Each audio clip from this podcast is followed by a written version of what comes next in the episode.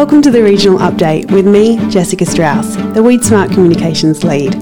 Each fortnight on Mondays, we interview a local expert from a different cropping region to provide you with a regional weeds focused update. Let's get into it.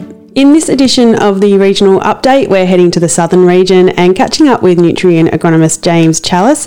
James is based in Echuca in Victoria and will be giving a bit of an update on his region. James does join us now. How are you going, James?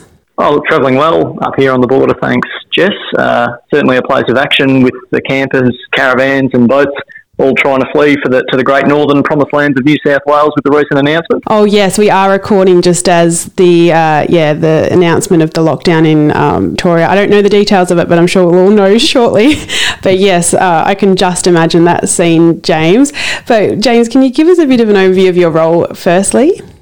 So yeah, I'm a uh, agronomist based with Nutrien uh, out of Echuca. So that this region specialises in dryland and irrigated pasture and uh, broadacre cropping for both winter and summer. Hmm. Yeah, cool. And just talking a little bit more about your region, what, what are the typical farming systems and conditions that you get in your region, James? So, Echuca is on the banks of the Murray, so two and a half hours drive north of Melbourne. So, the average rainfall through here is in that 420 mil area, and with a relatively flat landscape, and sitting at the junction of the Campaspe and the Goulburn rivers, irrigation water is able to support uh, a diverse range of farming systems up this way. So as I mentioned, dry land irrigated winter and summer crops and pastures for dairy, beef and sheep, uh, plus intensive horticulture and viticulture. So uh, once out of these irrigation zones, though, we move back to more traditional dry land cropping, uh, fodder production and mixed operations. Uh, would be the typical systems. Okay, excellent. And what kind of conditions have you been getting in your patch over the last few weeks?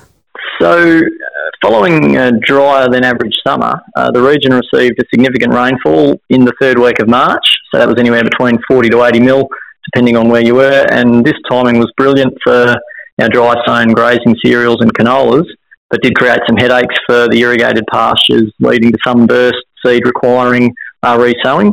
But for the traditional winter cropping operators, this rain allowed the soil profile to be recharged enough to give enough confidence for planned dryland canola paddocks to gear up ready for sowing in uh, mid-April. But after that, the tap turned off, and uh, the following eight weeks, rainfall consisted of six mil falling over five separate events.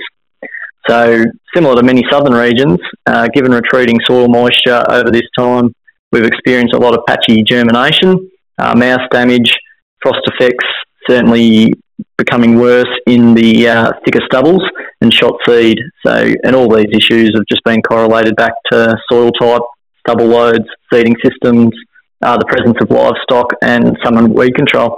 But on Tuesday, we were lucky enough here to receive 10 to 17 mils, which would be enough to strike crops on the heavier soil types and uh, the stranded shallow sown seeds. So hopefully it should be enough to get our pre-emergence chemistry uh, activated and uh, yeah, stay in action. Yeah, okay, that's good news. I would like to focus specifically on the irrigated cropping that you mentioned. Can you talk us through some of the issues in regards to weed control that um, growers are facing in that space? So, in the irrigated pasture area, uh, when we put on that particular hat, the uh, biggest issue would certainly be barley grass in the, the rye and clover pastures. So traditionally in around Echuca, we would pre-irrigate to actually strike the vast majority of the barley grass. So that'd be late February, early March as the ground temperature is starting to cool. Uh, this provides an opportunity to give it a really nice clean knock before sowing the higher value annual and Italian rye and clover mixes. And then we'd run a second water over this to ensure a nice even germination. But look, over the last few seasons, the water price uh, has risen to the extent that many growers now dry sow water uh, up these paddocks in early March in an effort to reduce water use at the start of the season. But uh, look, this has encouraged the proliferation of barley grass to establish with the rye and clover, and with very limited options to selectively remove it from the uh, the rye. We now have the majority of these heads emerging in August, dropping pasture quality away and producing very ordinary silage and hay that would also be downgraded or potentially not even eaten. So these paddocks are either forced to be renovated early to set up for summer forage, or they could be potentially long term fallowed, or if they needed to be brushed up or whatnot over the summer months. But uh, regarding the selective spraying of barley grass, we try to avoid using straight shaftals or straight annual clovers just because it's a bit too much rocket fuel for the cows. So we prefer to have a bit of grass in there to uh, provide that bit of uh, fibre. And uh, thankfully, water prices dropped this year, and it has allowed growers to get a solid knock in place. And so these longer season Italians will provide quality milking feed right through to early summer if uh, if they've got the irrigation water. And look, in these situations, broadleaf weeds they've been very easy to control just using spray grazing techniques uh, the old cow finishes up anything that the, the chemistry isn't able to. Oh, great. That's good to hear. And what about some of the longer term outcomes for some of these enterprises in relation to uh, issues like herbicide resistance? Do you have any advice around uh, that particular issue at all, James? So, in the irrigated pasture phase around here, there's certainly FOP uh, resistance sneaking into to our annual grasses. And in the lucerne, so over summer, we're, we're certainly seeing barley grass again resistance to spray seed. So yeah, we're certainly going to have to get a bit proactive there on, on different different ways to manage it in these phases. There's certainly some other chemistries coming through that we can use, but uh, and, and over sowing and using again crop competition and whatnot in pastures, whether it's yeah, over sowing with thicker plants or in cross sowing to try to you know manipulate more seeds per given area you're utilising a few of these techniques to try to to try to get back on top of them. Yeah, great tips, James. And speaking more broadly, uh, do you have any specific tips around weed control for growers in your region, whether it be in those irrigated pastures or otherwise? I suppose it goes back to those big six points that we always uh, touch on. Yeah. So, following the March rains, we've certainly been very lucky to have the opportunity to apply some very solid double knocks around here, or some uh, single paraquat knocks across the majority of the cropping areas. Uh, however, up to this rain, we've certainly seen paddocks that are very dry, like dry clean. So with this rain, we should see the majority of the crops up and away. And so the first challenge will be later than ideal post-emergent applications in small canola, pushing further into the colder, frosty months than we normally would be applying. So uh, this will create a few challenges, naturally ensuring crop safety timings are adhered to for the larger and likely higher yielding plants that uh, come up with the uh, patchy germinations. Yeah. Uh, and with the majority of crop and the weeds emerging at the same time, it is likely that the extra pressure will be put on the boom sprays to navigate timely post-emergent applications across all crop types whilst avoiding the uh, environmental restrictions, namely frost that we're going to be uh, coming up against.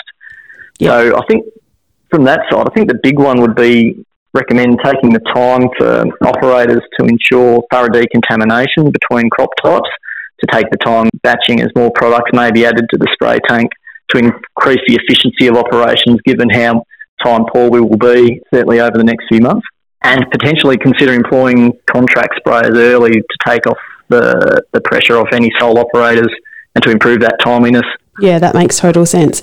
James, looking forward into the future, is there anything else that growers need to be mindful about when it comes to uh, their farming systems more generally? Certainly there are, Jess, and along with that, the big six techniques for the weeds. But I think for around Echuca, because we do have a lot of intensive horticulture, viticulture, and, and summer cropping, we do have that green bridge effect for uh, insects. So I think insecticide resistance is a, a, a, very real threat to this area. We're certainly already dealing with it, and with the inclusion of uh, some of those fall armyworms that did make their way down here, but also just in-house uh, insects just uh, from the the local area. So that will be something that I think we will be working much harder on over the next uh, couple of seasons. And James, is there anything else you would like to leave growers with in your region? Uh, any final tips before we wrap things up? Well, I suppose for the, the longer term ones, certainly the diversity of the enterprises around Echuca. Uh, we're lucky enough to currently have local markets for all our fodder so, uh, leading to an opportunity for if, it's too dry to be able to put in canola, we've got the opportunity for if we get a later break to come back with legume, cereal, silage, or hay.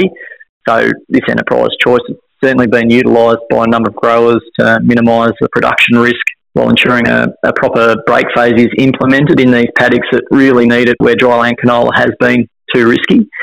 So, for cereals, so starting using the disc seeders this year, the big ones will be making sure we get in there nice and early with those Boxer Gold type top ups as soon as possible once that uh, cereal reaches the, uh, the, the correct growth stages.